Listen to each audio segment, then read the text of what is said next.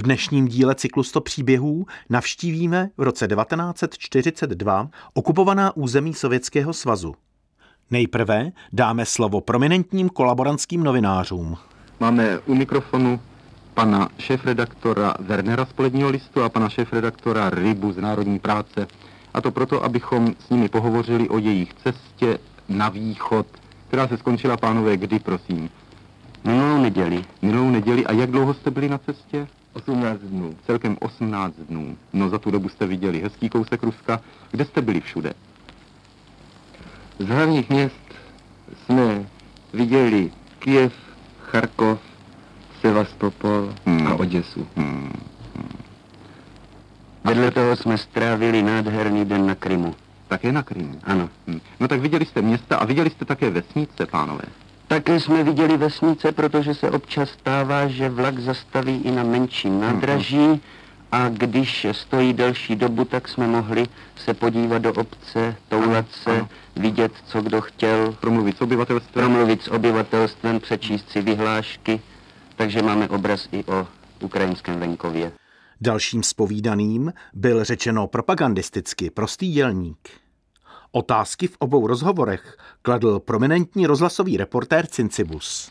Pane Liško, vy jste byl členem dělnické delegace pana ministra Moravce, která odjela 6. října na východ a vrátila se 24. října, tuším.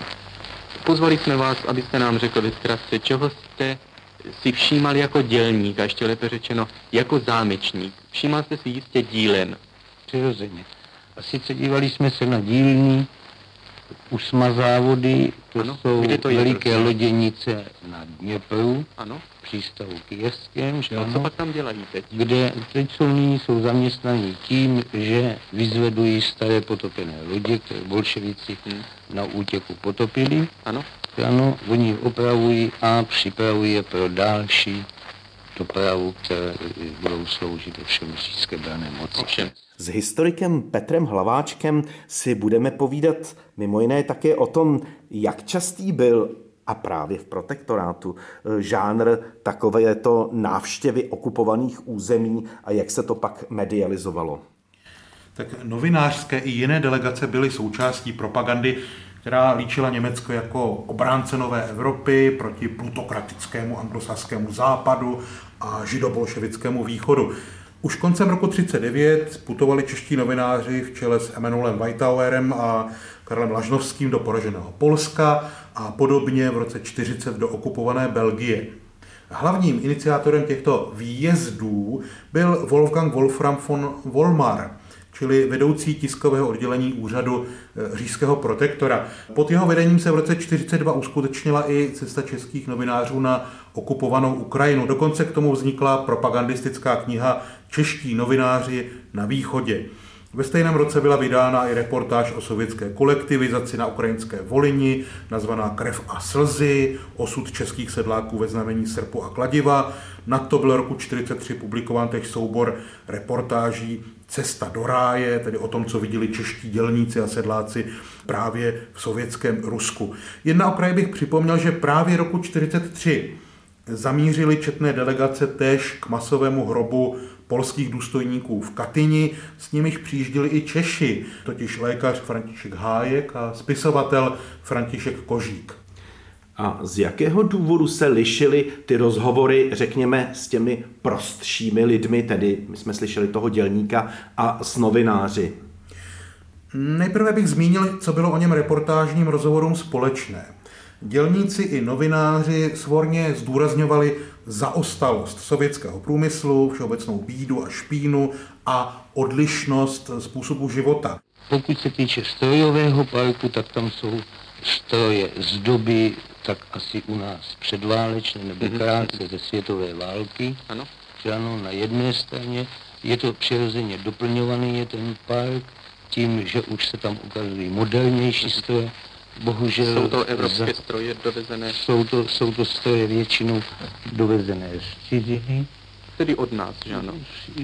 Dokonce se tam zdá, že tam jsou některé stroje, které jsou dodané ještě tehdy naším, naší bývalou republikou Aha. do Sovětského svazu. Jak prosím vás pracují na těch strojích? Všem je právě to je to nejhorší u toho, že je tamnější člověk nedovede na těchto strojích vůbec pracovat. No všem něco velmi nebo, jemné, že ano, nebo se špatně pracovat, uh-huh. poněvadž neovládá ten mechanismus. Zkrátka, posluchač měl pochopit, že v sovětském systému byl dělník otrokem, zatímco o českého dělníka v protektorátu je dobře postaráno.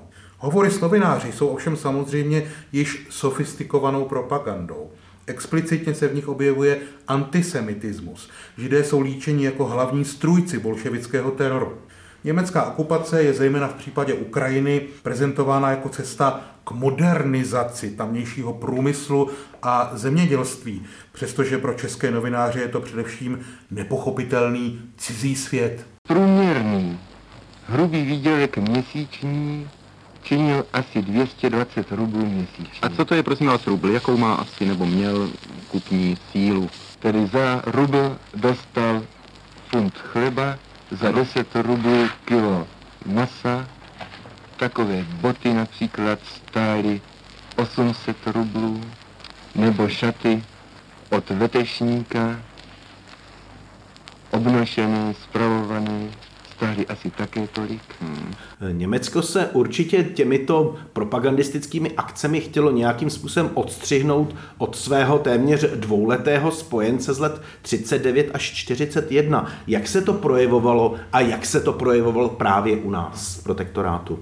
Situace to byla samozřejmě velmi prekérní, neboť ze dvou původně bratrských socialistických mocností, Německa a Sovětského svazu, se stali úhlavní nepřátelé – bylo tudíž zdůrazňováno, že jedinou skutečně socialistickou, to jest národně socialistickou zemí, je Německo.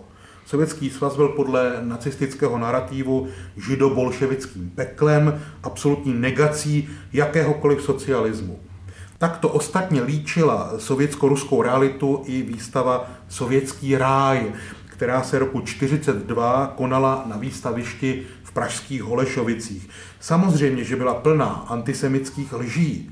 Na výstavu tehdy povinně putovaly výpravy z protektorátních továren, jimž byla ukazována zejména část nazvaná Život dělníka v sovětském ráji. Je ironií dějin, že ačkoliv byla právě tato část považována za přemrštěnou propagandu, byla na rozdíl od odporně antisemické expozice v podstatě pravdivá. Stejně tak nikdo nevěřil kampani protektorátní České ligy proti bolševismu, založené v roce 1944. Možná eh, měla tato driáčnická propaganda svou paradoxní zásluhu i na tom, že poválečná česká společnost byla výrazně imunní vůči hlasům kritizujícím Sovětský svaz a komunistickou ideologii. Říká na závěr historik Petr Hlaváček. Dnešní díl cyklu 100 příběhů končí. Naslyšenou ze studia se těší Pavel Hlavatý.